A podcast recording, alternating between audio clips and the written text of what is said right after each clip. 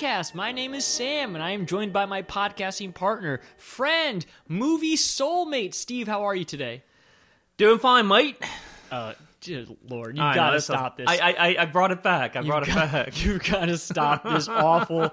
Steve does this thing where he tries to incorporate something about the movies uh, into his hello, Shamelessly corny. and they're shamelessly corny and always terrible. I'm totally embarrassed. That That's why I keep doing it. That being said, Steve, it's finally come to this. We're finally doing the genre of film that is the most self-indulgent, most self-congratulatory, biggest pretentious preach fest of all movie genres, and it's the courtroom drama. And That's why we love it. All that being said, it's exactly why we love it. I love courtroom dramas. The ones I even love, I'm still not sure are good movies. Um, lots of them are, right? So we've done, you know, 12 Angry Men in the past, which is, by the way, an episode you will no longer be able to find on our feed. I took Oh. I took it down because it was from the old Skype days. Yeah. But you know what this means? What does it mean? It means we can redo it Awesome. Let's now do it. so we can do a Sidney Lumet, you know, style Uh-huh. thing because we did a Sidney Lumet episode, but it was back in the early COVID days. I sound like I was in a toilet. Yes. Right, we well, we both did. So I, I took all the Skype episodes down, about eight or nine episodes, which is great because it means we can redo some of those episodes and some of those movies. However, we are not unreasonable. Yeah. Given the right price, we will ship you uh, a recording. Yeah, right. so here's the interesting thing about um, courtroom dramas: hard to find a hidden gem. My choice, not really. Your choice, absolutely. Um, and we'll get into that in a second. We won't we won't give it away because I want to talk about just courtroom dramas for a little bit here before we move forward. But I feel like courtroom dramas are these things where if you know about them, then they're popular, right? Twelve Angry Men, And Justice for All, uh, A Few Good Men, The Verdict, which by the way, not really a courtroom drama, pushes the there's there's very little courtroom scenes in The Verdict. Yeah, that's only in the end, and that that is true for some in the gen- genre. I Yeah. think. Um, but uh, we, we can get into that. Uh, at the end of this, we have a, Yeah. a slightly new feature of movies we could have picked, and there are a few of those where um, it's still it's technically a courtroom drama. Yeah. all has to do with the law, but it's mostly uh, it's it's mo- mostly you know character driven. Well, you know what? Let's Which do it. respect. Let's do it now instead of the end. Let's talk about them right now. Here are a few movies that we could have picked. Yeah. Um, Anatomy of a Murder. Okay. Now that is a fantastic movie, and I'm also going to say Witness for the Prosecution. Now these two movies were hits. Yeah. both got lots of Oscar nominations. Although I don't think either one won any. Yeah. Um, but nobody talks about them anymore. Anatomy of a Murder is very influential. Um, they started using words uh, in 1959 that had not been used before, and uh, you know uh, James Stewart. You know he's kind of conservative. His dad was an ultra conservative, and he found the movie filthy. they talked about panties for the first time or something. They talked about a certain thing. Um, I, I, I don't know penetration, uh, things like that. Really? Yes, it, in 1959, that was pretty. It's pretty um, groundbreaking stuff. That's when the studio system and um, was starting to break up. The Hays Code was starting to deteriorate. Yeah. and this movie uh, was one of the things that knocked it down. Well, let me just rant here for a little bit. Um, I think we're getting to the point, Steve, and I'm certainly guilty of this in my choice. Um, or not guilty, but I'm using this as a crutch because my movie's not really a hidden gem. Anything that's old now that isn't Is that hidden. isn't Citizen Kane is becoming a hidden gem. And in fact, I've been thinking about this. It's I call it the Elvis theory. I have a theory. A hundred years from now, somebody's going to have to rediscover Elvis Presley. So I was born in 1985. My parents are a little bit older than baby boomers. My mom was born in mm-hmm. 1942. My dad born in 1944. However, growing up, the three most famous musical people I could think of ever, I consider them the three kings, right? Were Elvis Presley, Michael Jackson, and the Beatles. That was it. Th- th- those three people were the most recognizable names in music. I had Frank Sinatra, but yeah, I, I get where you're Yeah, coming from. but Elvis, I'm just saying, when I was a kid, Elvis was like Babe Ruth. He still had so much cultural cachet and relevancy. And now I think that is exponentially and rapidly dissipating. I think Elvis is, um, and has nothing to do with politics or anything like that. I just think that we are moving so far away from the music of Elvis. I think the Beatles will be popular forever. I think Michael Jackson will be popular for a long time. He might eventually fade out, but I doubt it because so much current music is still influenced by him. I think at some point there's going to be some high school kid in the year 2115, all right, who's like, Have you heard about this guy named Elvis Presley? And you're going to see holographic news stories about like an old, like ancient, like musical relic, uh, re- relic icon is like being rediscovered by the masses. My point being about movies, we are getting to the point now where if it's not Citizen Kane or Gone with the Wind, um, that pretty much any black and white film that was even a great success in its day is going to become a hidden gem. There are there are probably less than five that uh, your average American uh, has seen. Uh, I think uh, The Wizard of Oz Yeah. is one. Yeah. Uh, You know what? I disagree.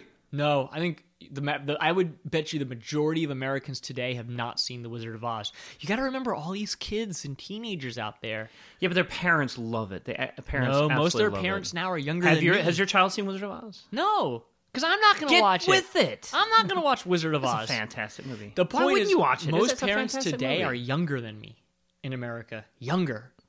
you are you are an old fossil, aren't you? The, well, I'm 36, but the point is, um, most parents are younger than me, and they're not watching Wizard Wizard of Oz with their kids. I, I'm not tuned in Yeah. like you, and, and you you could be right, but at least as far as um, recognizability, Yeah. There's there's the Wizard of Oz. There's um, of course uh, every Christmas you get um, uh, the, the James Stewart movie. Mm-hmm. What what is it? Um, Oh, It's a Wonderful Life. it's a Wonderful Life. that that will still have cultural cachet because it's shown every Christmas Yeah. on network television. Yeah. You- Well, you got uh, the Ten Commandments and Sound of Music also get Yeah. played on network television. Although network television may be an, By the a way, piece Ten, of nostalgia. Ten Commandments is um, a color picture. By the way, Steve, this is That one of these moments uh, like Abe Simpson's where uh, what was it? You were hip once, and then what became? What how's that quote go? It's like you know I was hip once, or I was with it once, and then what it became like, Changed. changed, and it's like and now it's like scary to me. Like the idea, like you think you're, you're not clued in. Mm. What what you think the world is is now a very different place. Yeah, I think there's there's actually less respect for older movies now than there there ever has been. Uh, Yeah. When I was growing up, you know, the parents wanted you to see Casablanca. Yeah. You knew what Gone with the Wind was. Right. When I was growing up and Gone with the Wind made its debut in the mid 70s Mm-hmm. on network television, it was a gigantic deal. Um, well, politics aside, uh, it's kind of, I don't think people want to would, would sit through that anymore. Well, here's a great example. tragedy. The co-host of my literature podcast, Full Dusty Jacket, a literary podcast for gentlemen, shameless plug, uh, Sean Jones, said about Night of the Hunter. He said he loves that movie, but he said he felt it was trapped by the time. And what I said to him was, you have to consider movies of that era, right? You have to consider black and white pictures in general now to be a style of movie. Don't think of it as movies from a time anymore. Just think of them as a style of movies, even though they're not right? But because they all share a certain aesthetic beyond the black and white. If you think of them as a style, then you can appreciate them for being almost their own genre of movie. Consider any movie that's black and white from 1930 to 1965 as a genre of movie now. And if you can think of it that way, you can enjoy them more. When you say to yourself, you know what I feel like watching? An old black and white. Yeah. And if you call them an old black and white, you can now be like, this is a kind of movie, a, a genre movie. Even though obviously there's comedies of old black and whites and dramas and horrors. But now I feel like the best way to sell them to people is to lump them all together and just say that they are their own kind of movie. Uh, yeah, I, I'd hate to. I hate to see them all get um in, into a, like a ghettoized genre. Starting around the fifties, about half the movies were sometime in the fifties. Half the movies were color, half the movies were black and white, and they made artistic decisions. Yeah. Some some said, you know, well, we could do this in color, but you know, this is a serious drama, so it has to be black and white. Right. if it was a serious drama, you you know, if you wanted a musical, it's going to be color. If you wanted a comedy, probably going to be color. Um, not always, but but but but often. But the hard hitting movies were considered the more serious you were, Yeah. it would be black and white, and By that way- that that continued through the mid '60s. I like when movies do that, even in the modern era, because it puts an extra emphasis on shot composition. Most black and white movies have excellent shot composition because they're not doing what whatever that idiot did for the Joker movie, where all he cared about was filters and color palettes. You know what I mean? The shot composition, Focus and in yeah, focus. Oh. shot composition made no sense in that film whatsoever. Right. Um, Any other? Uh, by the way, I just wanted to say about you know the reason you lump them together as a genre and a style is just to get people to watch them, so that you don't have to say I know it's old. If it works, it's great. that way you don't have it to say works, I know it's it's old, but you There get rid of I know it's old, but you get rid of that and you say no, no, this is his own kind of movie. There is something about a beautifully shot black and white movie that the color color doesn't have. It's easy. I think it's easier to get lost in a world. Yeah. Because it, it there, there's an element of surrealism. Obviously, Yeah. we don't live in a black and white world, so there's an element of surrealism. Now, in the '60s, when these gritty dramas, the black and white kind of seemed irrelevant. It, it almost seemed like it was a content decision by itself.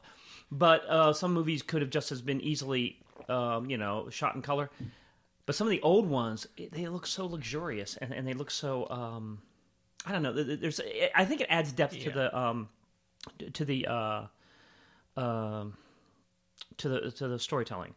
Now, I, I picked 2 Mm-hmm. One is Witness for the Prosecution, a great Billy Wilder movie, and Anatomy of a Murder, Mm-hmm. which was Otto Preminger, who was, uh, from what I understand, is a real dick. I mean, just the worst monster as a director. But didn't Billy he? Didn't he effectively end the Hollywood blacklist?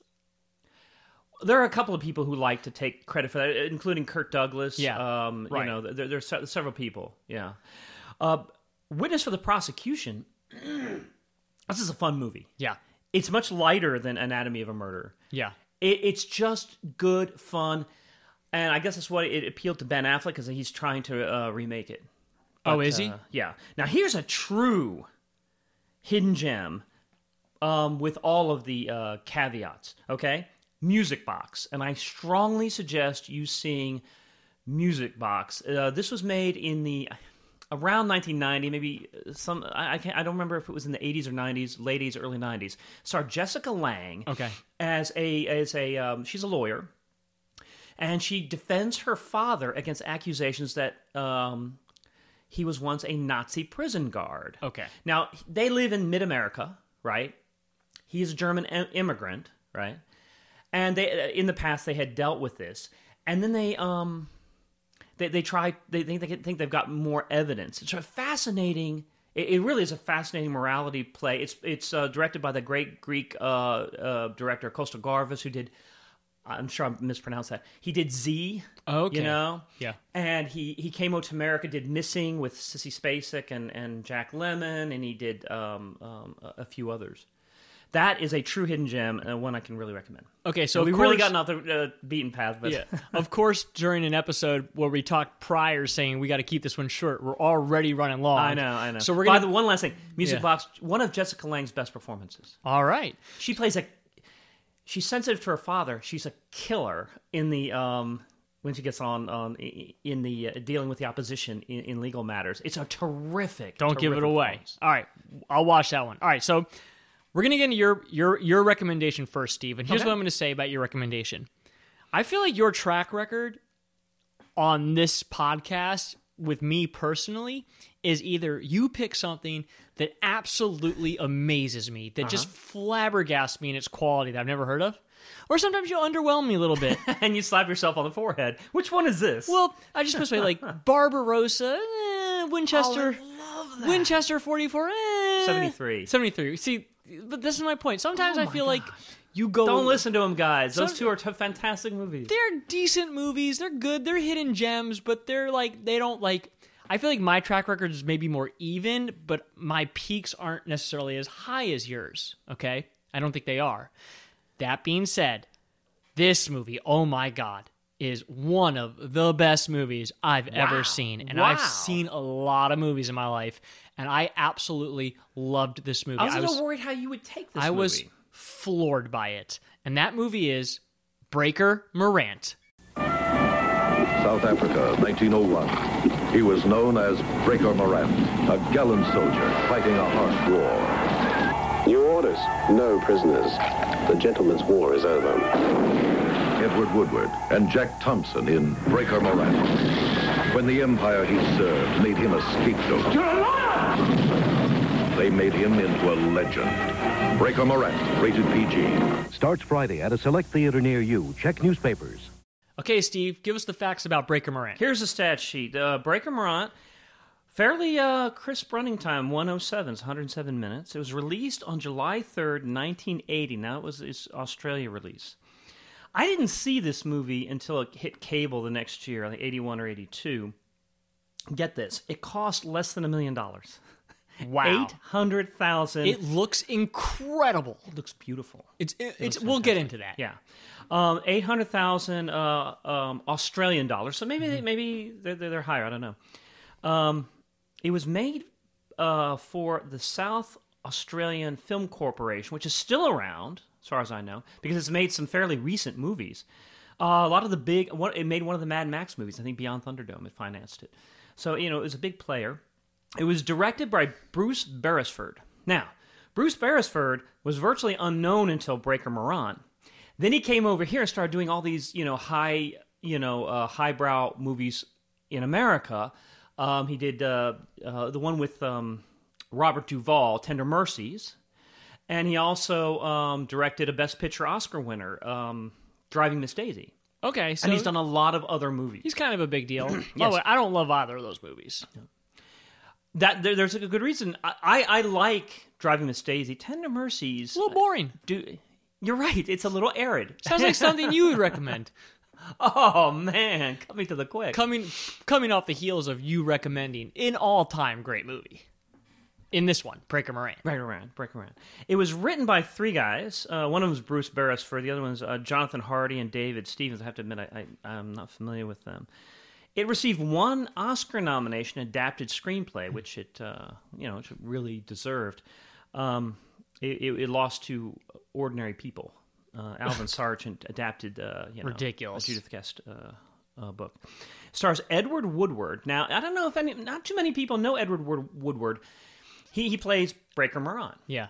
and uh, he's probably best known for American audiences for playing um, the Equalizer on the TV show. He, he starred in that, that Oh. CBS show, The Equalizer, on which the Denzel Washington movie Oh, was, was okay. based.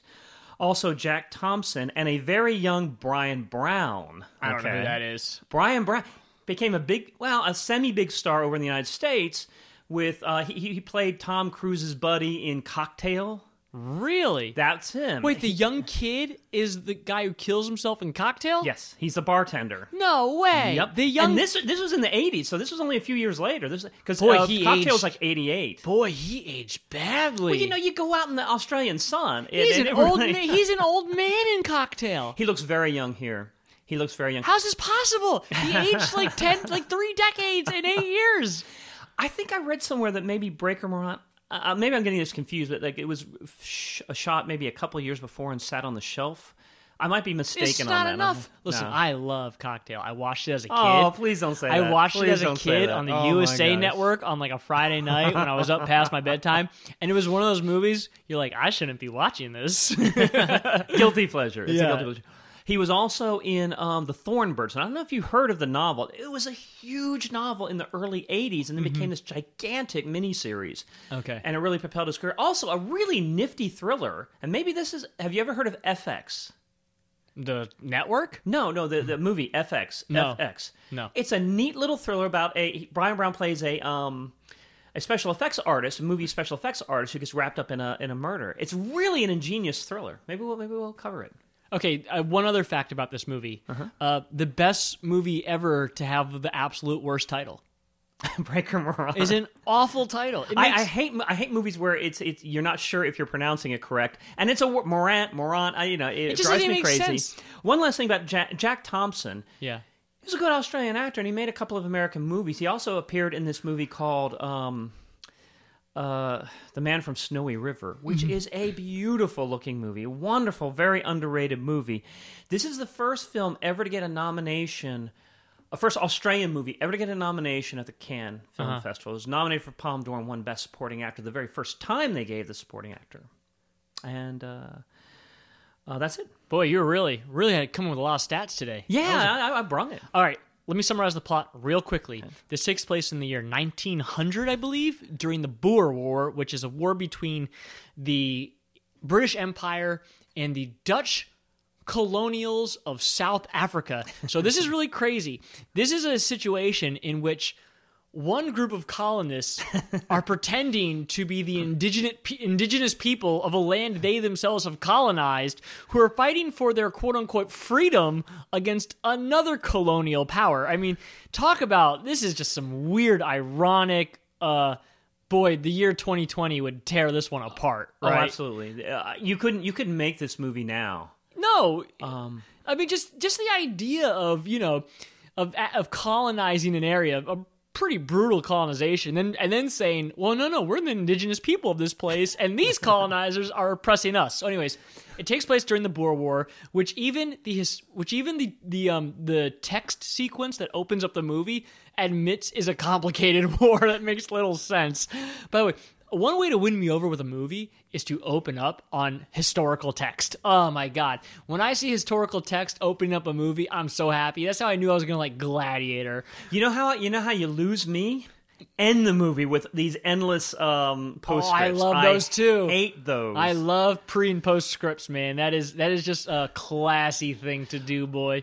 Well, it can be classy, you know, when you, when you tell the fate of the characters, but when you start, um, now I don't want to get too political, but when you start uh, using those postscripts as uh, you know political statements, that drives me crazy. All right. So, anyways, there's this unit of um, basically, I would. It, it's a military unit of the British Empire, which is staffed mostly by Australian soldiers, and their job is to go out in the wilds, the kind of like almost the deserts of South Africa, and track down these Dutch Boer um, guerrilla warriors. And what happens is there are these three Australian soldiers. One of them is named Breaker Morant. He's the head of the unit, and they're tracking down a group of guerrilla Boer um, soldiers who have massacred their their top commanding officer, a guy named Captain Hunt or something like that. And they've mutilated his body. They've they've carved him up. So this unit goes out.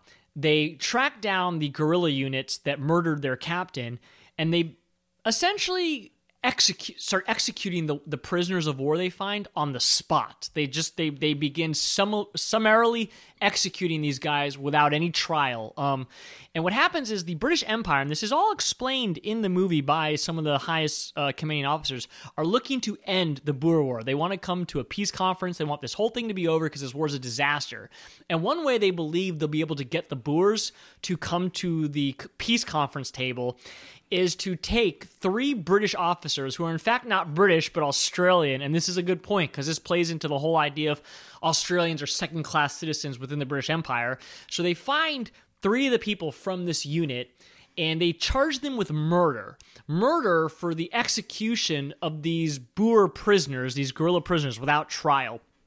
So the movie is about the trial of these three Australian officers in the British Army who have been hunting down Boer uh, guerrilla units, and they are now being tried for murder because they have executed um, these these these guerrilla warriors uh, who are prisoners of theirs without any kind of trial. And at the same time, in this trial, they have a lawyer who's this Australian and of course, it does the old trope of he's never tried a case before in front of any kind of jury whatsoever. But I think he's a civil attorney. yeah, wasn't he? no, he said he he was a solicitor in Australia, Right. Who never even brought anything to trial. But of course, he's amazing. He's an incredible lawyer from the start. You just get the sense this guy's a born arguer, and at the same time.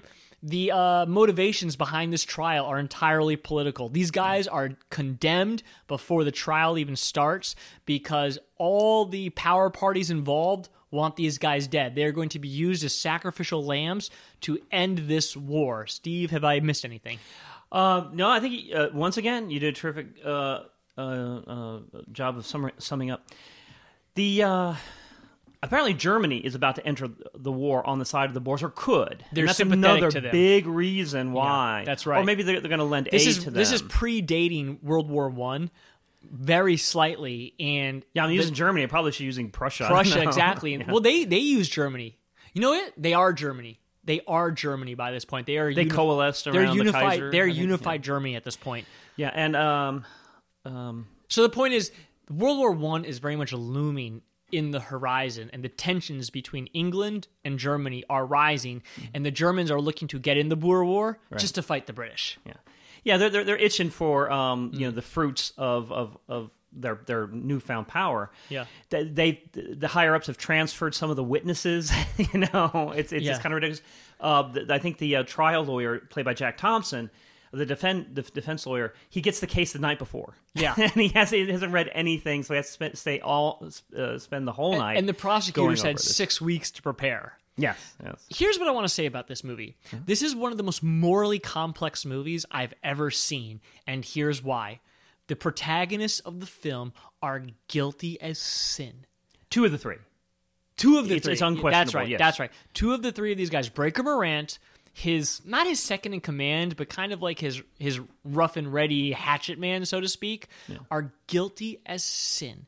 They have been degrading themselves in this war. Um, it's such a brutal guerrilla war that they have res- they have they have resorted to brutal guerrilla tactics in order to win it, which you get which you get the sense later on has been entirely encouraged by the British Empire. All their tactics have been encouraged, but now that they're trying to end the war, they're going to use these three as sacrificial uh, lambs for the peace conference to say, you know, we're so sorry that this occurred and this is a gesture of good faith. We're going to try and convict these three men for these heinous crimes with which we do not condone, even though they've condoned it the whole time. Now, the writer of this movie, or maybe the director, I can't remember, he has a quote in which he said he was shocked how audiences felt that these guys were innocent when in fact he never meant to imply that. They are completely guilty. And yet, you cannot help but root for them to get away with it, so to speak. Th- this is an age old, I don't want to say problem, but an issue with movies where the director sympathizes with the plight of somebody who is morally questionable. Yeah. You know, every movie from, uh, you know, well, even Kramer versus Kramer, where they, they, they swore, this movie, we take the side of both the man and the woman were very fair. And yet we know who what side Yeah. the filmmakers are on. This is completely different, but you do feel you almost want something to come along because of the conventions of the genre. You want something to come along that proves them absolutely there's something there that excuses them. The defense attorney makes an argument, okay? And it is almost the exact opposite argument of the next film we are going to review. These movies are are Right. very similar and they're almost polar opposites in the conclusions they come to. So the director of the film said that the point of the film was to show how these types of circumstances can change ordinary men and basically um, you know create a brutality in them that did not exist before. Nonetheless, you're rooting for them to beat the rap. Yes. And and by the way, the defense attorney admits they're guilty that they have executed these guys without trial. His only defense for them is that they were following the orders of their superiors all the way up the line, which by, the way, they were. They were following orders which in themselves were not official orders, and that's the problem. There's absolutely no record of the orders. Even at the very top, it is an understood agreement passed down orally that they will no longer be taking prisoners of war. Boy, if, if, if the if the phrase "get it in writing" would ever Yeah. help somebody, it would be these guys because everywhere they turn, every every attempt they try to make to substantiate that these orders came from the top, Yeah. and that is you know summary executions for guerrilla warfares who are wearing. Um, who are disguising themselves Yeah. in our uniforms, which happens uh, in in one instance they can't find anybody. Yeah. they can find, and it's it's only rumors. up. and this, this was an issue that they tackled in A Few Good Men too. Yeah, no. Um, so I'm, I decided not to do a few good men in my bad pitches because the movies are so similar. They're too similar. Um, This is a few good men. Those guys were guilty, but they followed orders. Only the difference is because Aaron Sorkin is a hack, the bad guy had to get caught. You know, he had to he had to in- incriminate himself, even though you know obviously a four star general who's risen that far in the ranks would never incriminate themselves in a trial. Um, but Now, this- now I'm going to play the douche and, and, and correct say, yeah, I think it was Lieutenant Colonel, but uh, anyway, what? Lieutenant Colonel Markinson. but, uh, anyway. Whatever. yeah, I deserve that. I totally deserve it. It's just I watched that movie so many times because I love the dialogue. But you're Yeah. Right. This movie's far superior. We're going to talk about Aaron Sorkin uh, in your next movie. Okay, this Ryan. movie this movie is far superior. By the way, to a few Yes. good men. Oh, yes. Let's talk about why we like this movie for a second. I'm just going to throw two things out there, and Mm-hmm. I'm going to let you riff. First of all, unbelievable cinematography. Good lord. Some of the shots they get, you know they waited all day for. There's a very important sequence at the end, which I am not going to give away, where they waited for the sun to go down as it was going down, the red sun. This is a shot you have to wait for, and you've got to rush when you're shooting that. Now you're rushing to make sure you get what you need. Um, so the cinematography in this movie is otherworldly. I, I'm trying to think of what does it remind me of. Um, it almost reminds me of Unforgiven, or Unforgiven reminds me of this. There's very sort of similar shots. There's a shot of one This of the This movie has a, a a feel of a western and a It look of a western. They're on the this is Yeah. you know before a lot of motorized transportation. They're on the horses a lot. Okay, so first thing, cinematography. Second thing, script. There is crackling dialogue in this. This is a witty movie. This is not an entire. This is a drama with lots of incredibly funny lines that are so witty and crackling. Uh, Steve, what? Why do you like this movie? Why'd you pick it? I, I, I thought the, the storytelling was absorbing. The characters are really deep. Okay. Oh, yeah. The Edward Woodward character, he's actually British. Breaker Morant. Uh, Breaker Morant, he, the, the character is actually British, He but is. he's been living in Australia for like 18 years. He's been serving considered an. Australian Gone now. native, I guess. Yeah, that's what they would say, gone native. Oh, is that? I had, and uh, he he um he's a complex man. He's a uh, somebody described him as a Renaissance man. He sings opera. He writes poetry. He loves poetry, and He's yet a civilized man. he is a civilized man. That's man. important. Yes, it is because he he he's a kind of man who you would never expect to turn brutal and vicious. which is what he does. Unquestionably vengeful. There is a scene where he is following the letter of the law, in that the person he finds, Yeah. the person he finds, is wearing the uniform of actually they call him the uh. Hunt, Yeah. his his his, his best Yeah. friend. But you get the sense that he would have shot him anyway. But this is a nice, convenient way to to to uh, wreak, wreak vengeance. But you. You, you, you kind of repel from his um, his vengeance, yeah. but you also sympathize with it. when he finds the Boer soldier wearing the jacket, they call it the khaki. Um, the idea is any any Boer soldier wear, caught wearing the khaki is to be executed, but only if they are using it to deceive. That's true. That's a good point. I forgot about that. Not that. if they're just wearing it to keep warm. And in fact, when he finds this guy and he's convinced that this is the guy who killed his friend, which by the way, I think the scene is plain, it is not him. I do not think that's the guy. Um, They they never make it clear. Uh, One of the soldiers says he's just wearing the jacket to keep warm because a lot of the soldiers are not with Breaker Morant on this. And you, this is a scene. This is the most villainous scene of Breaker Morant, um, in terms of the character himself, not the film. This is why I hate the title of the movie. This is the scene when you repel from the character the most, when he's at his most brutal and most vicious. And it's not the only scene where he's like that, but this is the one where you say, "Oh, this guy's he's he's unchained." you almost hope that he he he brings himself back. Yeah, but he you, you're almost expecting him to bring himself. Okay, wait a minute. Maybe I'm too hot headed, but no, no. He seeks his vengeance, and and I think he- there's a shot of him enacts it. regretting it. a little bit. No, I do not get that. I do not. I don't. after it happens. After it happens. No, think I, don't get the sense he ever regretted it until the end. I don't think at any point in the movie does he regret his actions. And I think this is the point that this guy, who is this Renaissance man, poet, opera singer, self described pagan, right, which is a very Renaissance man thing to say. Um, I don't think for a second he once um, regrets his actions. And the point is to show what war does to men, and that even those men are too far gone to be self-reflective. I think that he regrets his actions, but he would still do it again. Now that's a, that's, a little that you know I might be splitting splitting hairs. It's also subjective. We won't know. I might have been misinterpreting what the actor was trying to convey after he executes them. Maybe he was just re- feeling regret at the whole situation. Um, but I, I get the feeling that he would he would absolutely do it again under the same circumstances. Well, I have a question. You said these characters are very deep. Do you think Breaker Morant, considering the name of the movie is titled after his character, is developed enough? To me, he's actually a little underdeveloped, and I wonder if they're doing that to create this sort of mythic idea of him, who he was versus who he is now, and how they don't. Everyone's kind of having a hard time, um, you know, putting together these two parts the man who's done what he's done versus the man they've heard about. And I don't, I feel that he's actually the less developed character of the of two of the three guys on trial. The other guy, who is this like poor Australian guy, he's he's kind of like almost like a petty grifter of ways. He's just a dude who joined the uh, the British Army to put food on his table for his wife and son, who by the way he doesn't seem that particularly fond of when he leaves, and all he wants to do is run around and chase women, and you know he even That's the Bryan Brown character. I guess he says the worst part about dying is no more girls. you know, so he's not.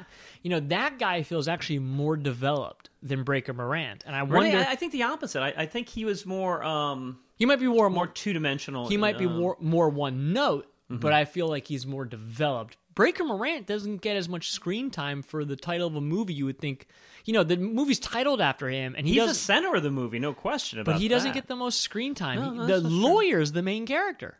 The lawyer is the lawyer's the real protagonist. He protagonist. gets the showy film. parts. He, he definitely gets the showy parts because he gets to stand up and, and, Yeah. and make his case, and he, he gets those great reversals like Tom Cruise got in A Few Mm-hmm. Good Men, where he where he displays his cleverness. But I think that the center, the moral center of the movie, and there is some absence of morality there, is the Breaker Morant character. Well, let's let's talk about the lawyer. Okay. All right. played by Jack Thompson. Yeah. The the movie's trying to pull a rope a dope on you in the beginning. The movie's trying to make you think that this lawyer has no idea how to lawyer. You know, he tells the guys he's never tried a case before when he first meets them. When he's in court, he uh, the first thing he does is file a motion to uh, have the entire case dismissed. You know, on some technicality which is just never going to happen. And his papers are all amiss. He's rustling through all his papers. He's giving the audience every indication he doesn't know what he's doing.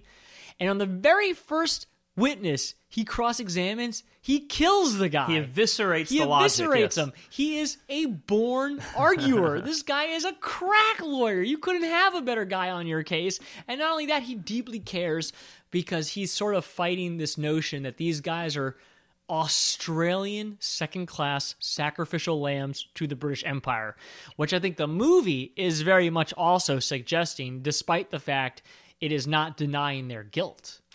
This this movie, I think, was designed to uh, generate debates about morality. So let's start. Okay, okay. great, let's do it.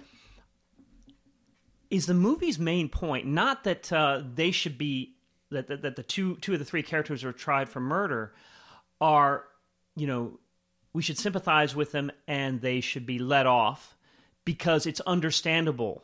I, I think at one point during the during the closing arguments, he says something. Uh, the defense uh, attorney says something very disturbing. He says, "We can't judge these men until we go through the pressure and the." Um, uh, there, there was another. It's a horrible phrase. defense of the atrocities committed by war. Yeah. He actually makes the point that you can't judge soldiers, which is not true at all. Yes, it is a horrifying um, repudiation of a of a of a jury trial, And this is a- absolutely This is a great example that we'll get into the next movie about a lawyer using immoral arguments to maybe prove a maybe moral case. But but the question is, is that the point of the case, or is the point of the case, uh, point of the movie, uh, more?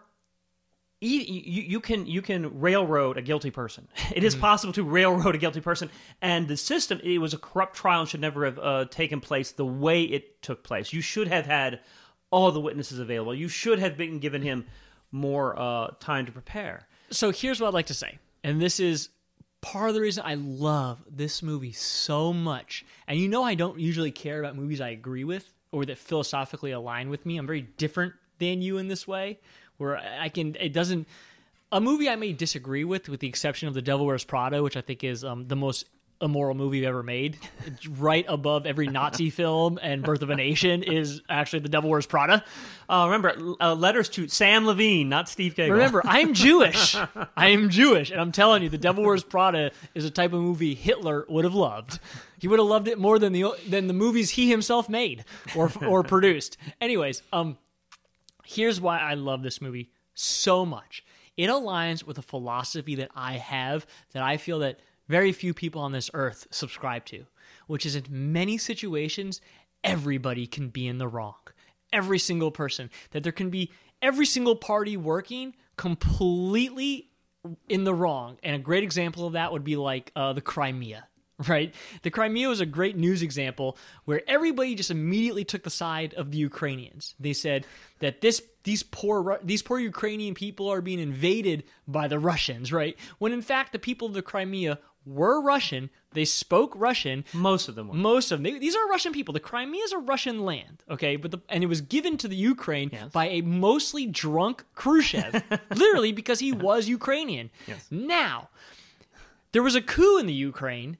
The the sympathetic Russian government of Ukraine was overthrown by an anti-Russian Federation government, and one of the very first things that new government did was to say that the speaking of Russian in government offices and schools was illegal, which is exactly what they spoke in the Crimea. So the people of the Crimea got very scared, and they essentially invited over the Russians, who were, by the way, Putin was very much saying, "Oh, this is great." I'm going to get some land here, right? this was an example of everybody being in the wrong. But we as a society had to create white hat, black hat. These guys are good and these guys are bad. There has to be a villain and a hero. Do you think this movie does that? No, I feel that this movie is condemning everybody, including the lawyer. It's showing the respect for the audience to sort things out. That's right. And in my mind, I loved that this movie was understood human beings enough to say you can have a situation in which there are 10 conflicting views and all of them are wrong. oh boy, that warms my heart. I wish that were true. I wish that were true, but I think from the filmmaker's stance, and maybe I was wrong because I didn't know that quote uh, that that you came away with, that um, they believed in some of the uh, arguments that the defense attorney was making. They the kind of filmmaker believed. does? They're convincing, but they're not good.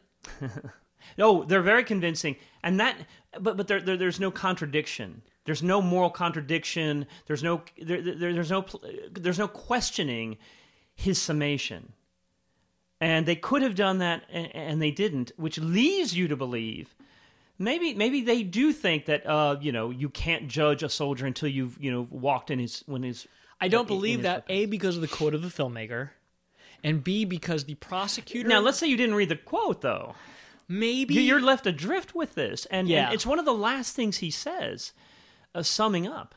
And and the, the the the last couple of scenes we we spend with the condemned when they get their sentences, and well, don't say nothing. I, I I- well. I, Let's not give this one away.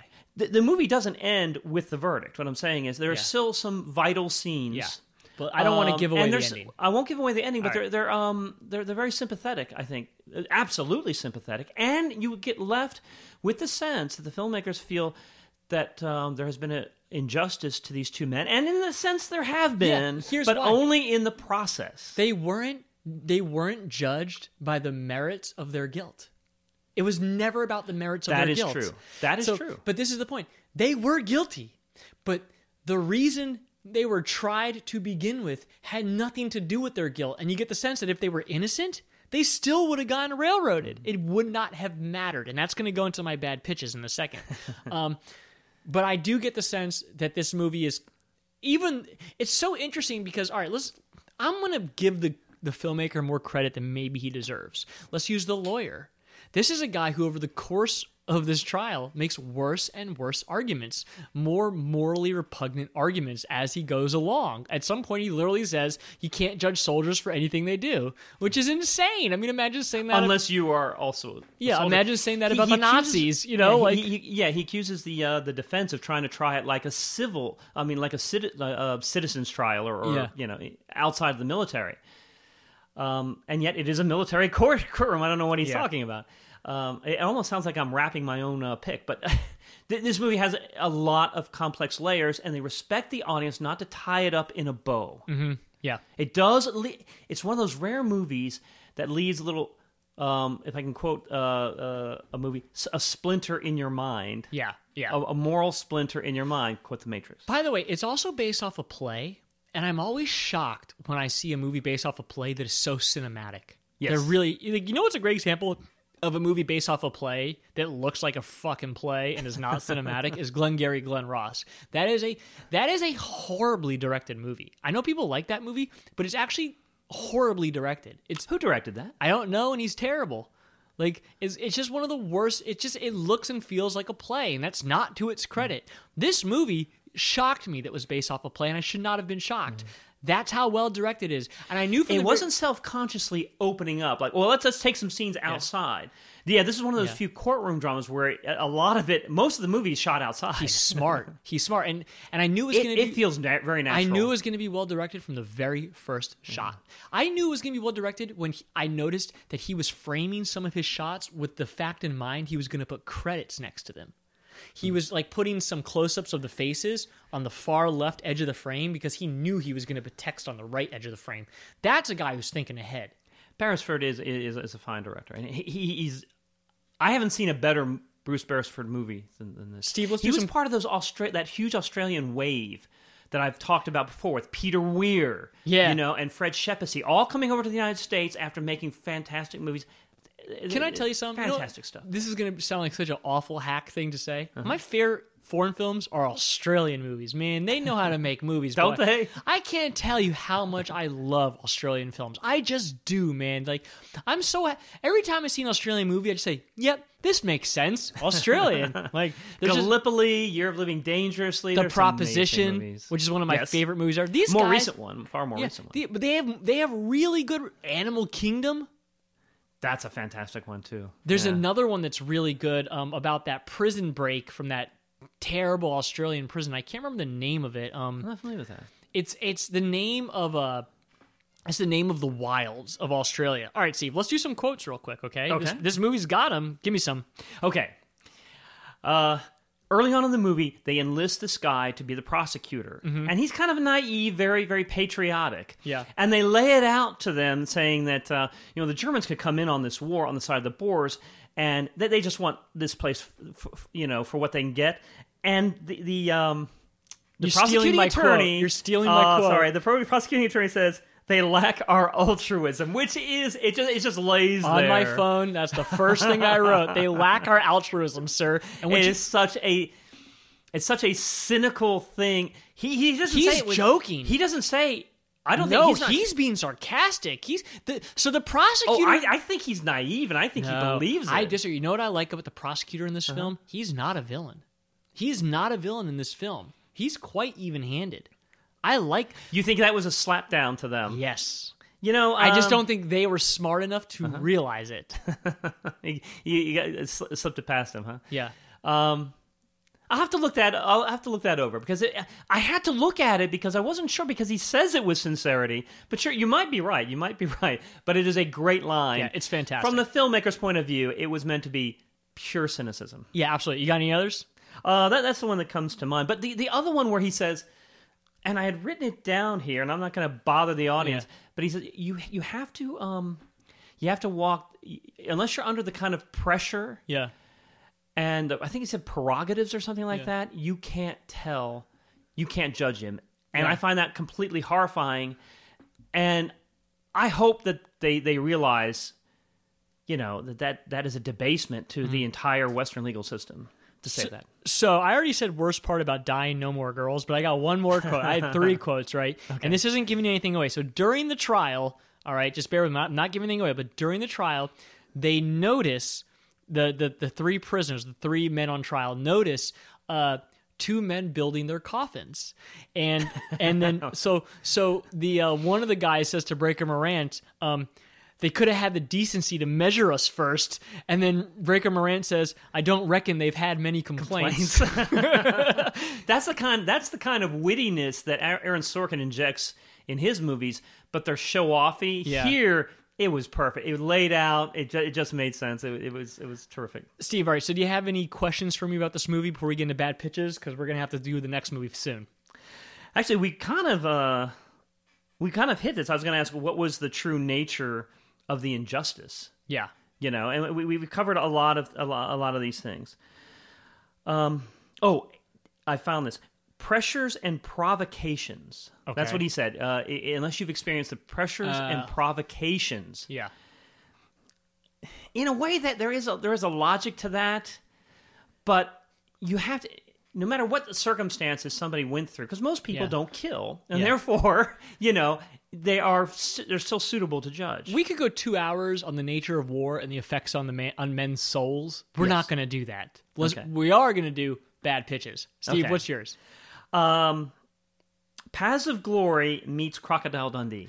Okay, all right. So for starters, that was one of my bad pitches that I decided Is it not, really? That I decided not to do because I was too. Uh, I said to myself, you know what, Sam?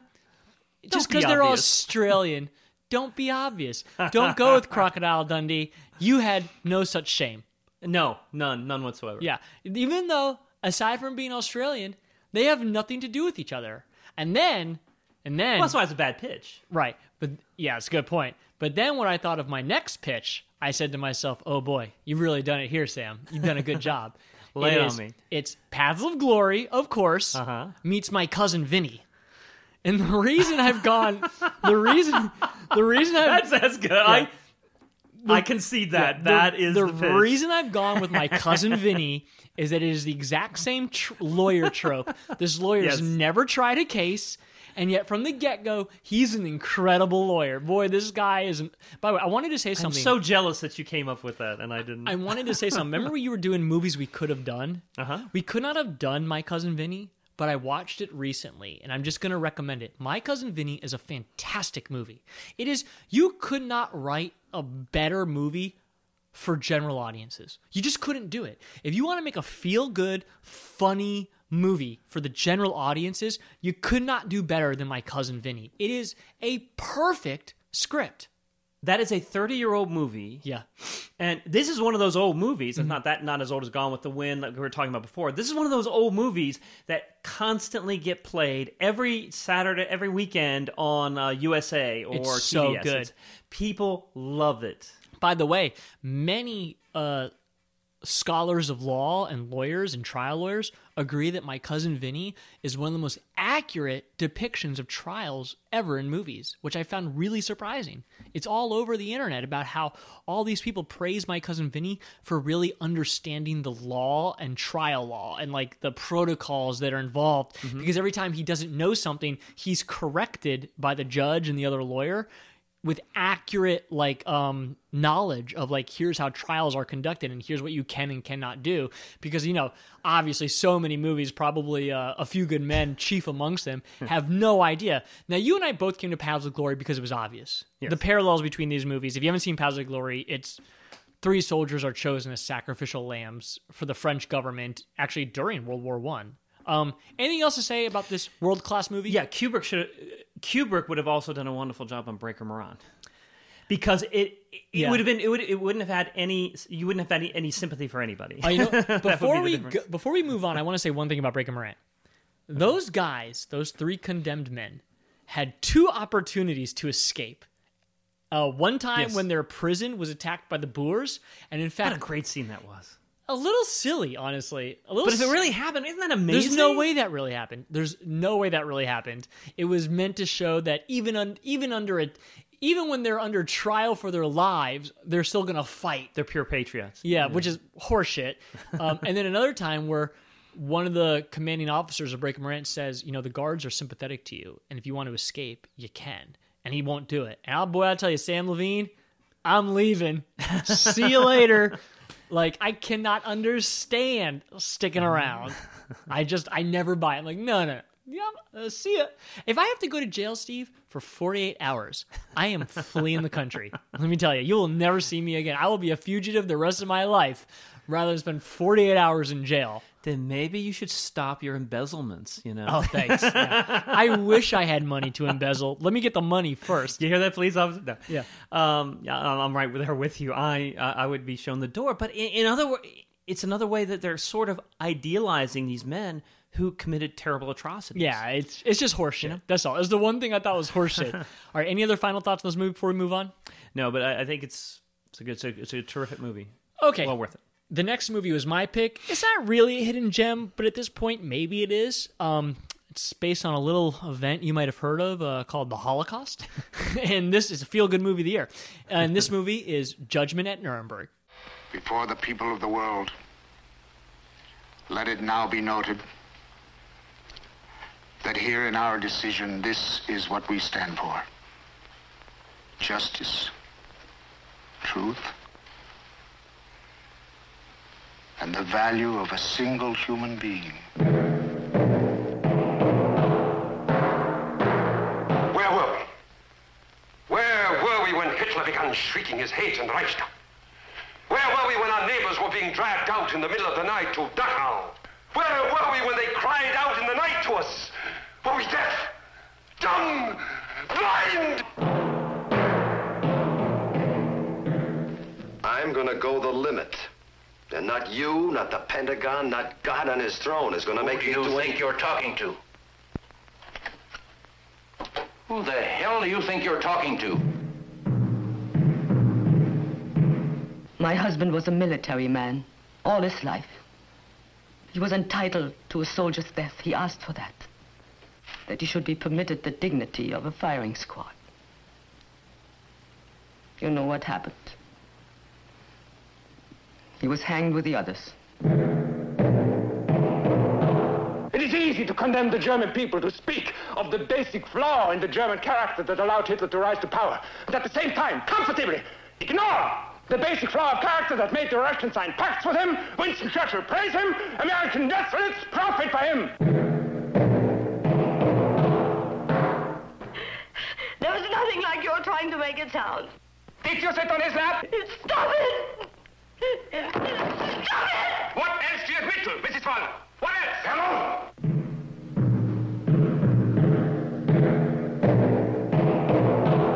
I I want that you tell me, was she feeble-minded? My mother. I feel it is my duty to point out to the tribunal that the witness is not in control of his mental processes. I know I am not. Since that day, I've been half I've ever been. Okay, Steve, you got any facts on Judgment on Nuremberg? Yes, um, the Judgment of Nuremberg weighs in at um, one Weighs minute in. shy of three hours. Um, you know, get your popcorn, uh, lots of popcorn. It was released December nineteenth, nineteen sixty-one. If it was released twenty years later, I would say it was you know up, kind of the the Oscar season. I don't know if they had an Oscar season back then. It was released by United Artists, and it was a hit. It cost three million. It made ten million. It was directed by Stanley Kramer, a very famous middlebrow director who made very famous for making well-intentioned movies that were never really considered masterpieces. His heart was always in the right place. He just lacked the skill to break through among not even the top, but the you know secondary. He he directed you know uh, the Defiant Ones, On the Beach, Inherit the Wind. He also did a Mad Mad Mad Mad World, which I think has a lot more cynical social commentary that people give credit for. It was written by Abby Mann, a famous playwright and screenwriter. Did a lot of did a lot of TV movies and Mhm. TV miniseries, and uh, they all had kind of you know the social conscious, um, you know, uh, perspective. It was nominated for nine Academy Awards and was one of the few movies to get blanked, being nominated for. Uh, oh no, I'm sorry, No, it, it it won. won. two Oscars. I'm sorry, It won, yeah. It won Best Screenplay. Yeah, big. Uh, yeah, And Best Supporting Actor. Best Actor. Actor or supporting? Best actor Either for way. Maximilian Yeah, Schell. so now he was a supporting So actor, that's and that's a- one of my questions later on. Winning those two awards makes you an unequivocal Oscar success. Yes, that is true. I don't know where I got that. Uh, you know what I was thinking about? I was thinking about uh, the other two uh, uh, Otto Preminger's uh, Anatomy of a Murder and Witness for the Prosecution, which did not do well. Even Steve, Steve at your age, it's amazing you're even up. Yes, and thank talking. you. And it's it's uh, uh, ten o'clock. Anyway, it stars. It's, it's got six leads. It has six people who regularly led movies or would: Spencer Tracy, Maximilian Schell, Burt Lancaster, Montgomery Clift, Judy Garland, Marlene Dietrich, and and uh, in a small role, William Shatner. What a cast of lightweights. Listen, I tried to rent this movie. I had seen it about a month ago. Yeah. Right? I didn't catch the beginning. I'd seen it before. Okay. A couple of times before. Uh, but I wanted to refresh my memory and I wanted to watch it again. And I rented it on Amazon. And Amazon had Judgment at Ru- Nuremberg starring Burt Lancaster. It said right in the uh, inducements Yeah. Burt Lancaster. But what I didn't notice is it said 1959. You talking about the, the teleplay? I got the teleplay that's only a little more than an hour. Yeah. That movie also was loaded with uh, very high profile actors. It had Claude Rains. It had, uh, um, oh, oh gosh, uh, Paul Lukas, who was an Oscar winner from Cat. So, so let's Watch talk about this. Rhine. You cannot stream Judgment at Nuremberg. Why? It's so weird. It's a classic film, and it's not on Amazon Prime. It's not on YouTube. It is not available for streaming. The only way to see this movie is to buy the DVD, which I already owned. Uh-huh. Um, in fact, I I'm so lazy. I would have rather have just rented the movie and streamed it than search through like my stuff to find my DVDs, which I never use anymore. But I had to like literally, I couldn't find the movie for streaming, so I had to go crack open my DVDs. Turner Classic Movies plays it practically once a month. It's Yeah. on heavy rotation. United Artists was uh, their film library was bought by MGM, and of course Ted Turner bought MGM, and he started Turner Classic. Maybe there are proprietary reasons for this. I wouldn't think so because uh, you can you can find a lot of Turner uh, you know movies from the MGM library. Yeah. you can find them on streaming. I don't I don't know why. Uh, I have no idea. And the, the- Amazon needs to straighten that out because I was led to believe I was getting something, and it was only ninety nine cents. Usually it'd be Yeah. two ninety nine. Uh, so I was a little miffed. Let but me- I watched the teleplay. Let me make a recommendation to everybody on this podcast. Um, if you have a library card, there is a streaming service called Kanopy, which is free if your library matches its roles. And Kanopy, your what? If your library is like one of the members of Kanopy, basically, um, you can watch a huge library of movies streaming for free. You just have to put in your library card number, and it's got to match Kanopy's role. So, like, I joined the DC Public Library just so I could have Kanopy for free. And Kanopy has a huge collection of movies. That you can stream. Yeah. Oh, you didn't find Judgment at Nuremberg on it? Nope. that's how that's how buried this movie is. Are any other facts about this movie before I summarize it? Uh, no, no, only that it, it had been a uh, TV play, and this was c- kind of common in the 50s. Yeah. Uh, 50s and 60s. Uh, I think um, Days of Wine and Roses was first a TV play, I think, and certainly Marty, Marty, was a TV yeah. uh, before it became a. Uh, And The Iceman Cometh has been a TV play multiple times and never been theatrically released, despite what people say. The Iceman Cometh? Yeah, Lee Marvin. 73? Lee Marvin's was That a was a TV? TV movie. I thought it was a. Nope. I'll be darned. Nope, nope, nope, nope, nope. I am it's a two-parter. It's a two-parter. I'll be darned. Two episodes. When was the last time Network did a uh, Eugene O'Neill adaptation? Yeah, well, people. that was don't- probably the last yeah, one. Nobody wants to think that deeply. okay, so let me summarize the plot a little bit. Um, World War II's ended, and uh, Spencer Tracy, who I guess he's a judge. He's like an American military judge. Backwoods judge from Maine, I believe. backwoods judge from Maine, but he must be part of the military, or is No, he no, civilian? okay, he's totally civilian. He's been called to Nuremberg to try all these Nazi war criminals, and the specific case in question here is this German judge who is basically under trial for allowing many of these atrocities to happen under his watch. His Well, four? Four atrocities No, uh, specifically? four, four, judges, right? Four judges, four but judges. the main judge here is Burt Lancaster. Right. This is the main judge because he was a pillar of law theory in Germany. So, like before um, Nazism came around, this guy was studied in in universities for his, you know, um, I don't know, his interpretation of law. This guy was considered the top of the top. Ernst Jennings. apparently, Yeah, so a real person. So this is kind of like Breaker Morant. It's how did this guy fall so low to working with the Nazis, which I think is a little bit more uh, understandable. It was Nazi Germany, and you didn't really have much of a choice. Um, which you know we all like to say, and once again, I'm Jewish. We all like to say, "Well, I would have been a hero." No, you wouldn't have. you know, you you would have you would have gone along if it meant being alive.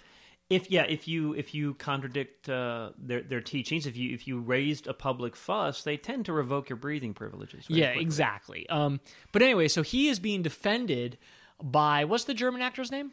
Maximilian Schell. His, Maximilian his Schell. sister is a very famous uh, film actress, Marie Schell. Maximilian Schell is fantastic in this movie. He plays a young, passionate, idealistic German lawyer. really strange combination of words there.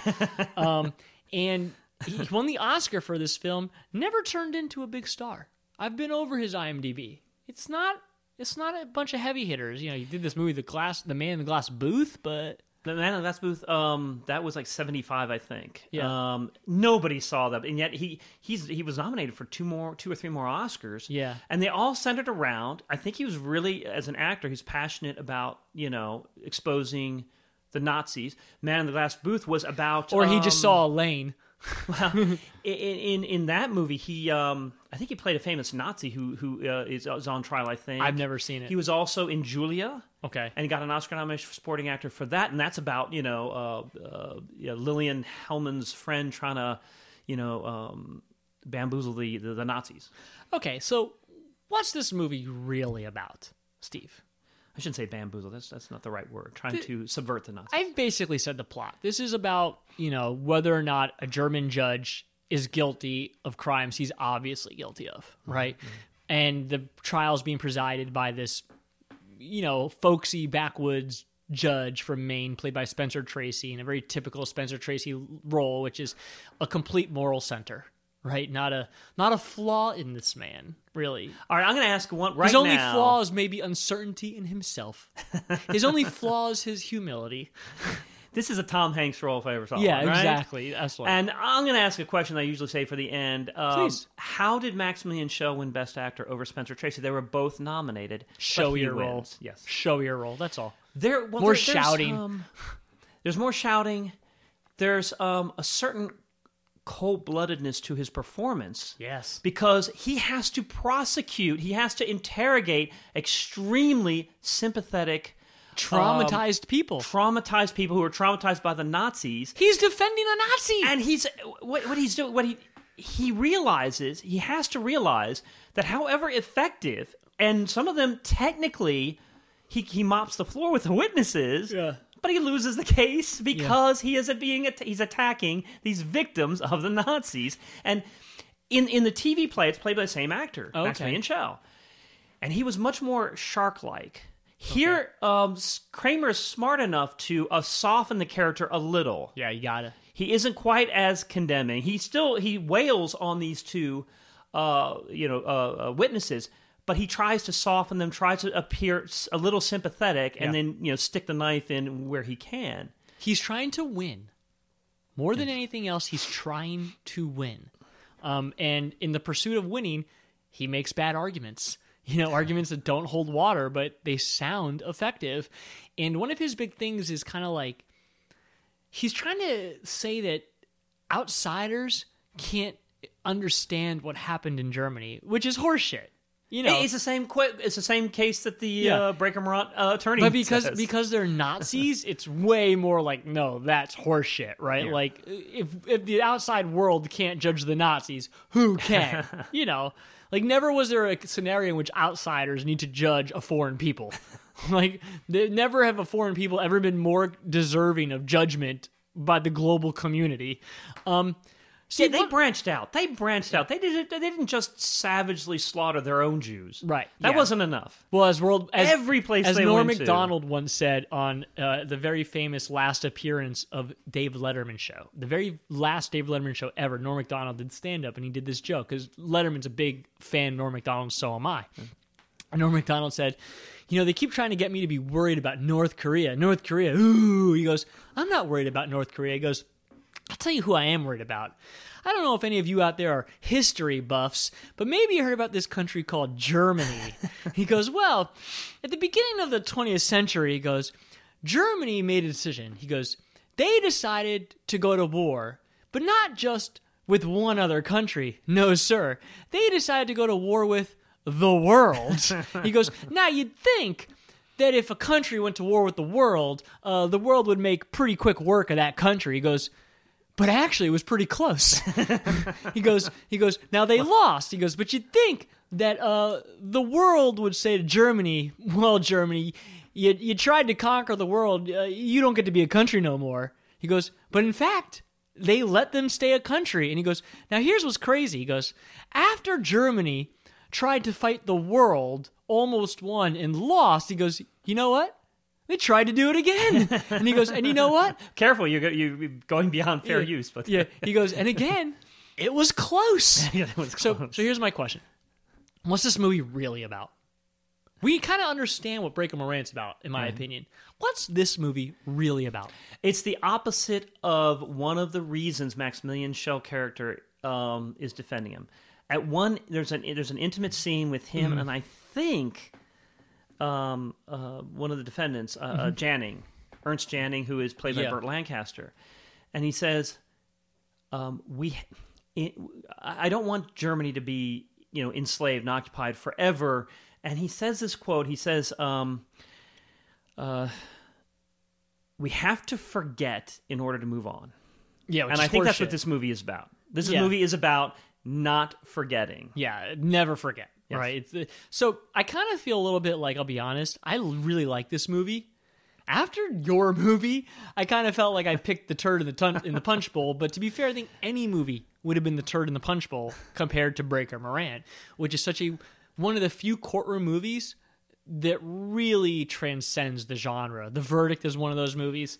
Generally speaking, maybe 12 Angry Men. I love that movie. I'm not sure it transcends the genre. If anything, it invents the genre. I think it exploits the genre. Well, it can't uh, ex- exploit a genre it's practically inventing.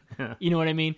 Um, this movie certainly does not transcend the genre, although it's a very fine film. Um, yeah, it's you I know, got a lot of problems with this movie. real. Well, let's get into it. How can you attack somebody who? How can you attack a movie that takes all the morally correct positions? It's not easy. But Yeah. the fact is, this movie is morally explicit. Explain. It- what, do you, what does explicit mean? There aren't any shadings. There really aren't any moral shadings. You know, Gotcha. the audience is comforted by the positions you know you're you have to take. Not that you're supposed to take, that you have to take. Well, let me ask you a question, Steve. They never they never give uh, the Maximilian Schell. He is never really formidable. Tactically, perhaps. Yeah.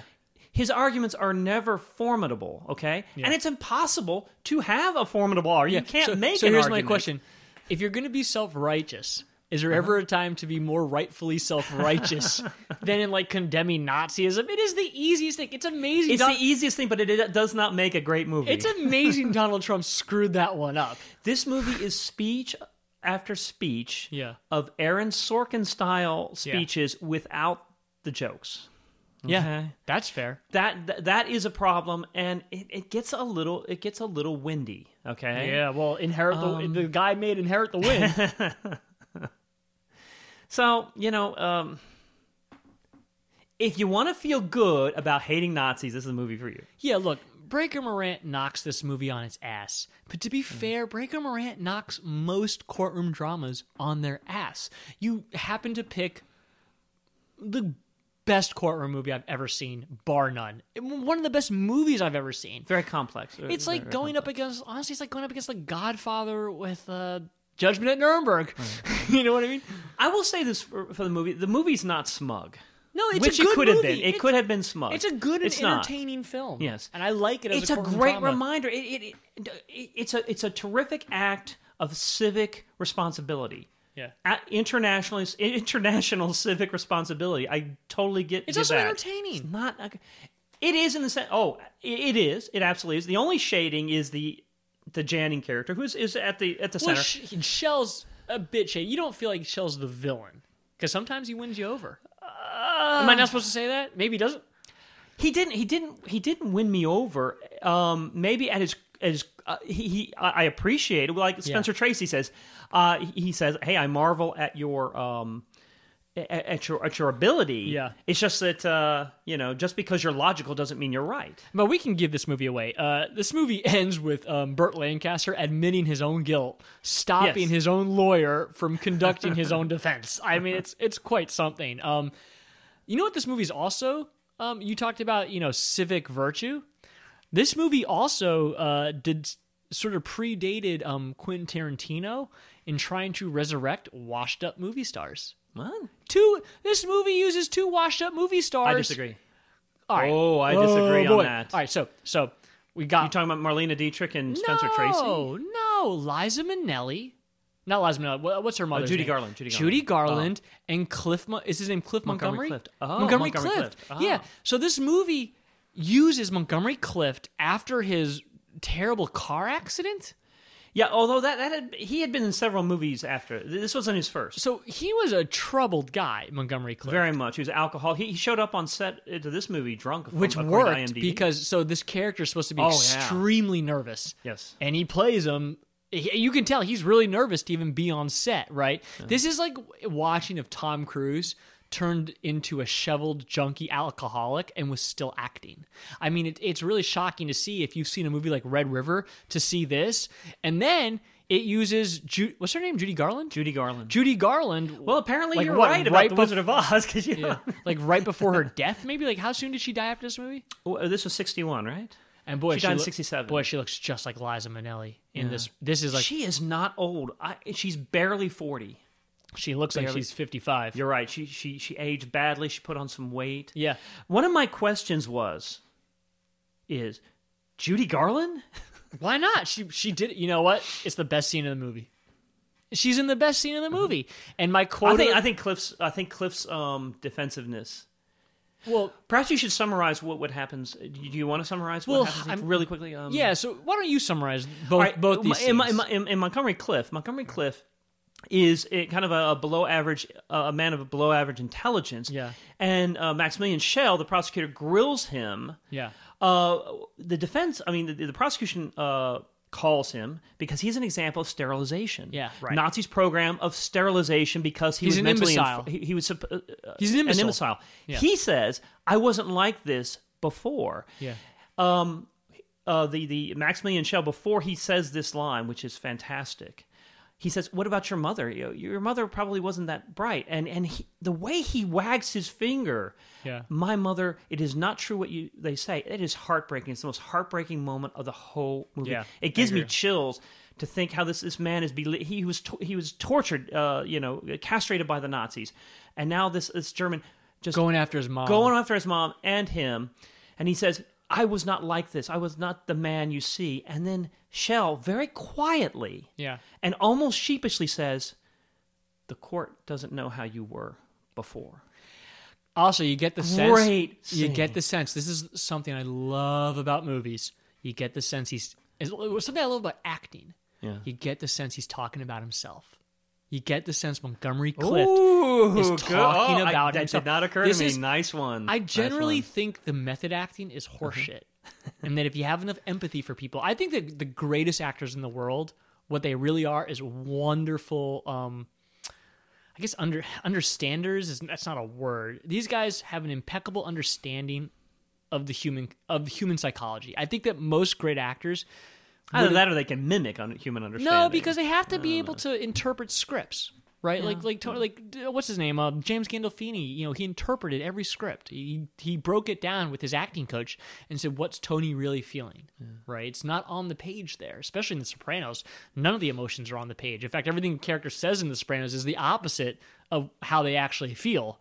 Um, generally speaking, I think method acting is bullshit. I think that the best actors will generally be like, here's how I think this guy. They, they are creating characters so deeply. I think actors are. I I love bashing actors, but they're excellent at understanding people. I really think that a lot of these guys would have gone into clinical psychology and been quite successful. Well, do you think that uh, the method actors like Montgomery Clift and Brando would have been great without the without that specific training? I don't think it matters if they're great. They're great. I'm just mm-hmm. simply saying this is a scene because has given us some bad acting. This method is- acting has given us some bad this acting. is a scene in which knowing about the actor himself is so great. Mm-hmm. It just adds layers because he's talking about himself because he was once this heartthrob, mm-hmm. and now he's this shriveled up has been. Quite frankly, um, This was probably the last important movie he made. I mean, this is what Quentin Tarantino has been so smart about casting actors who are playing variations of themselves and usually far after their success. I mean, that guy loves resurrecting actors. Most most fam- people forget he resurrected Tom Travolta. Tom Travolta was doing Look Who's Talking movies. He was a he was a complete has been, and then Pulp Fiction comes around, and his career skyrocketed way more than it ever did with uh, Saturday Night Fever. He was on the verge of. Uh, he was considering getting a job uh, piloting. Yeah, John Travolta before he got. Uh, Yeah, when I was a kid, you know, Pulp Fiction had been released, and John Travolta was an A-list star. He was making hits, Phenomenon, and all sorts of, you know, Michael, and this guy was making hit after hit. Now he's washed up again. Maybe he needs another. Well, because people movie. realized he's not talented. That's not true. Well, okay, he's great in primary colors. He is fantastic. Better than anyone thought he would be. He's just not Sean Penn. He's no, not- oh, oh, yeah. oh, he's not on the same level. Not, not, but he he has a way. I don't know. He's in his likable. younger years. He had a way of conveying that tough kid. You know, He's likable. He really had. He's a likable guy. Yeah. Well, But I now he's more than that. He's considered a joke now. He's kind of a Yes. laughing stock. He has taken some uh, some, some terrible movies. That that O.J. Simpson movie. Um, he's great in that. Oh, he's so awful. No, he's awful in it, but he's all right. To be fair, that's a I really thought he was terrible in Okay. that. He he was a glaring. Um, Okay, that's fine. You know what? I take it back. He's not great in it, but I love the show. I take it back. You're right. He's not great in it, but it's a great show, and so it's a good choice he made being in it. I'll give you that. Okay, so why don't you sum up now the other scene? Well, the other scene is about. It's funny too because these two victims that they displayed, none of neither one of them are Jewish. That's right. She, the whole. Uh, well, uh, the what- Jews weren't there. The Jews weren't there. No. Yeah, who, who are you going to find? Who are you going to find? really? I mean, well, that's that. That is a good point. Yeah. Uh, Judy Garland plays uh, this woman who, when she was sixteen, would visit this this elderly Jewish guy, and there uh, and some people around the town thought that there it was more than just a friendly. Association. She felt that he was like a father to her, but the town, being gossipy, uh, suggested that it was something sexual, and there they had um, laws against sexual intercourse between, uh, you know, a, an Aryan and non-Aryan. Mhm. Of course, only the non-Aryan would get prosecuted. Yeah. So uh, Janning, I think, was the one. I think he was the one who actually sentenced this guy to die. Yeah. You know. Um, and it was a heartbreaking scene where uh, Maximilian Schell tries to insinuate as much as he can lewd, Yeah. uh, lascivious relationship between. it's, it's the best line in the movie. It's "Did you sit on his lap? Did you sit on his lap? Did you?" I mean, I used to, when I first saw this movie, Steve. I saw it in college.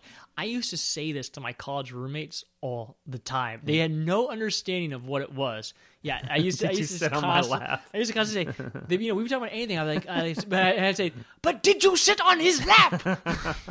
and they're just so confused by it. I mean, I love that line. It's just the way. To me, that's why he wins the Oscar.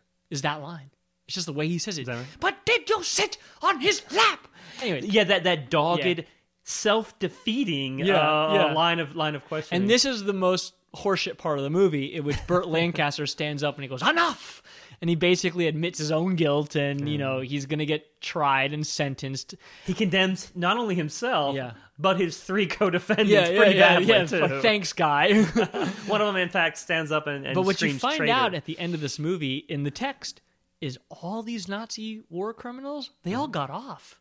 They all none of them served their full sentences. I think none of them served more than ten years. Yeah, it's incredible. Most of them less than five. Like there, so you got to think about now, this. mind you, these weren't the guards or but maybe, but maybe these uh, guys were more guilty than the guards. That's that's the point of the movie. Yeah. so the point is, you know, 1970s Germany, you got the men who corrupted the law walking around free because they didn't serve their full sentences. So the, the real men that basically imagine, maybe we can make comparisons today. Um, lawmakers who allow the corruption of the law. They allow it to occur in front of their eyes. They put up no fight, they put up no resistance, and then become and then they become what I believe is the worst thing to be in the English language.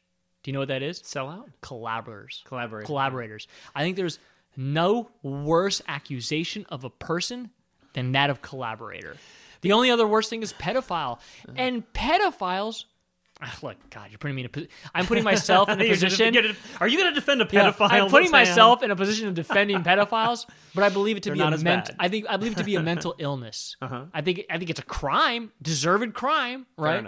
I think it's a mental illness. I don't believe pedophiles want to be pedophiles. You see what I mean? Right. Um, but these guys are Not uh, collaborators. Hitler could not have, um, you know, stormed the Reichstag, invaded Austria with pedophiles. Yeah. He needed collaborators. Yeah, he needed men of conscience who who did not use their conscience, who allowed who allowed it to happen.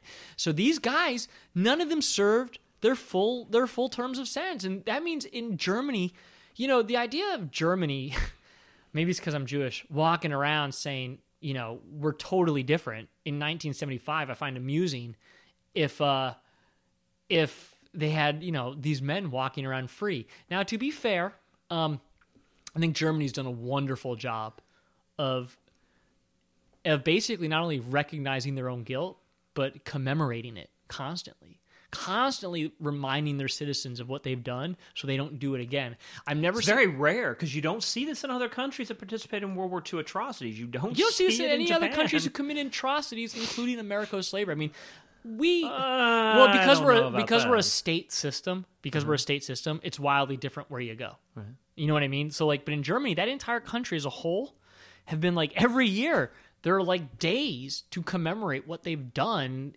And when I say commemorate, that's maybe the wrong word. Um, Memorialize, I guess. Uh, maybe that's memorialize wrong. their victims or well, no, it, it's actually to impugn themselves more than anything. Is to impugn themselves. well, their history. Let's say their history, because Yeah. I am a firm believer. I don't want to get too political, but I'm a firm believer that you're not guilty for the sins of your father. Right, but that country, maybe they feel like there's something in the water. They have a responsibility.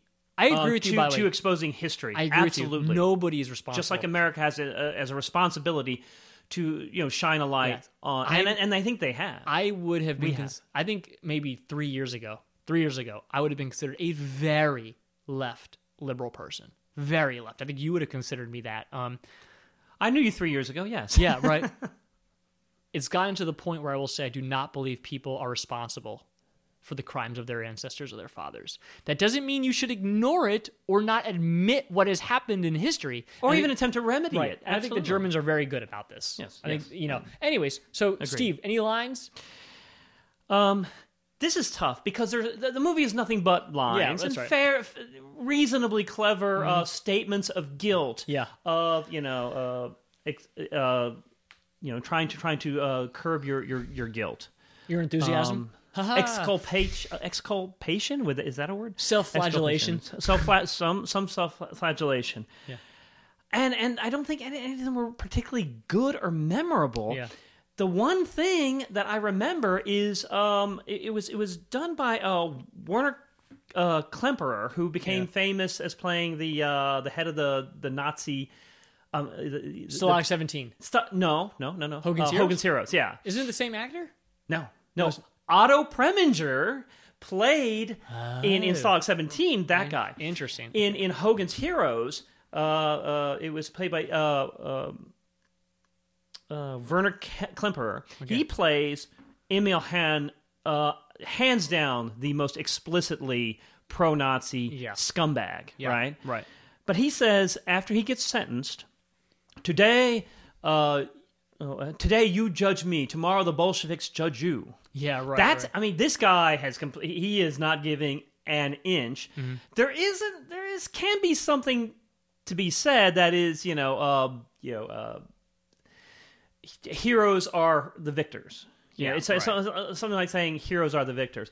But I, I did think that was kind of interesting, and that was a tactic Hitler used later in the career, l- late in, in, in the war. He was hoping that his stance against uh, the Soviet Union might convince the Allies to come on board. Nah, not going to happen. Yeah. Not justified. He's not justified here. But I thought it was kind of interesting. It's a good line. yeah, he, it's just his last. It's a good understanding. His last defense. It's a good understanding of, of the intransigent Nazi mindset, and that this guy just doesn't get it. Yeah, and he never will. The actor who played him, um, he liked these roles. Yeah. Um, I th- Found a lane. think he was. Well, I think he was actually Jewish, and he was Oh, German. good for and he him. just he wanted to take any role that that exposed Nazi Germany, like that actor in Casablanca who plays the evil uh, Mm-hmm. Yeah. uh, uh, Nazi Yeah. colonel. Um, he wasn't. He, that guy wasn't Jewish, but he hated the Nazis, and he wanted to take any role that would expose. Is there them. anything better than being a Jewish person getting paid to make Nazis look foolish? I think Werner Kle- Klemperer. I should I should know this I, before saying it, but I think that I think he was uh, Jewish, and even if he wasn't Jewish, I, I think it's very admirable. Marlene Dietrich hated the Nazis, Mm-hmm. you know, and I think that's why she took this role. She Mm. too wanted to expose the Nazis. Although she, her character, who she she kind of buddies up to, she's Yeah. a local socialite who buddies up to the Spencer Tracy character Yeah. to say, "Hey, we're not all monsters." Yeah. And she she seems like more monstrous than practically anybody. Is, comes the. Inglourious Basterds character based off her? Sorry, The Inglourious Basterds character played by Diana Krugman is that loosely based off her? on Marlene Dietrich? Yeah. I don't know. That's a good question. Um, Possibly. What I will say is, you know, uh, you know who had to say she hated Nazis? Who? If you could guess, Uh-uh. one of the top five film starlets in history, Audrey Hepburn. She did. She fought. She was part of the resistance. Well, wasn't in her- Belgium, she was part her- of the resistance. Her dad was a Nazi. Maybe, but she, uh, I know for a fact that um, her she not- and her mother Yeah. starved, practically starved. She was undernourished by the time she. well, what she she's on record there. saying is that Nazism destroyed her family because her dad was like a in baron. all senses. yeah, In her dad was like a baron. but it's just kind of funny. Is like you you sort of have to when you're in her situation protest it the loudest. You know what I mean? I said Belgium. I don't know if she was from Belgium or Austria. I forget, or, or maybe she was born in Belgium and this happened. I was was shocked to find out her dad was kind of a Nazi. But uh, from from what I, if, if I'm not mistaken, I think I've read that she uh, at least uh, was very sympathetic to Yeah. the resistance and may have even helped. All right, Steve, bad pitches. You got any? Bad pitches. Um, you know, I this is kind of tough. Yeah, uh, it's a- it's, a- it's a not a good you- movie for this. What you want to skip it? Yeah. Let's skip that. Yeah, Yeah, it's, it's just not. uh, I, it's didn't- not I'll kinda- be honest with you. I didn't have one. I'm going to be honest with you. If our podcast is a competition between you and I, which Uh-huh. I've never felt it has been, but if it is, I kind of feel like I've lost this one. Um, I I, feel I like- don't think it is, but yes, I win. Eh, I feel like Breaker Morant kind of blew my pick out of the water. Uh, well, you know, uh, as part of the mutual admiration side, I can tell you, you have awakened me to several movies. Yeah. that I would. America, America is your gold standard. I Thank think you. it is so good, and Yeah. I, I just did not want to see it, and you convinced me, and you're absolutely right. I didn't know what I was getting. When you said the name Breaker Morant, I was immediately not enthused because it's such a bad name. I was like, what the? F-? I thought it was gonna be some 1950s garbage. Quite frankly, One last thing: the, the word breaker. That's a nickname for this guy because he broke horses. they don't explain it either. They they say they're gonna explain why his name is Breaker, and they never do. Well, they say it's because he broke horses. He was so good. at no, they never horses. actually. They never finished the line. They never finished. Oh, the maybe they want to get into it more, They like how it applies to him as, a, as they, an officer. they say they'll explain it later, and they Uh-huh. never do. Oh, they they never, never actually explain it. Um, but yeah, look. Not only is it a world class film, it is a true hidden gem. It's a challenge. It, it, this movie challenges you, But it's not challenging to watch. no, no, It's quite it's compelling. it's cinematic. First time I saw it, Yeah. and I was a stupid kid. Yeah. What do I know? 18, It is 19. rare to find a, a real hidden gem Yeah. that is that good. That it, you know, a lot of times the best movies are known about. You know, um, and I think we've had some really good hidden gems like America, America. You know, things that are truly that good and are Yeah. also hidden. But this movie, i- if if anything, oh, and King Rat, right, a hidden gem. That probably is more. hi- That's more hidden than Breaker Morant. I, think, yeah, you're Yes. probably right. It disappeared. I never man. heard of it before, and I've heard of almost every. Now, you major recommended movie. Gallipoli to me, and I watched it. Not a hidden gem, but a masterpiece. Um, this is a hidden gem. Sorry, guys, that Judgment at Nuremberg didn't hold up to the standards of uh of Breaker Morant. It's worth seeing. You should see Absolutely. it. Um, just just to the agitation of the mind, you know, so, Yeah. some of the things it, bring, it, it brings. Absolutely. All right, Steve, this was a fun one. Anything else? Yes, it was. Um, I, I, I'm totally, I'm totally done. All right, until next time, man. Have a good one.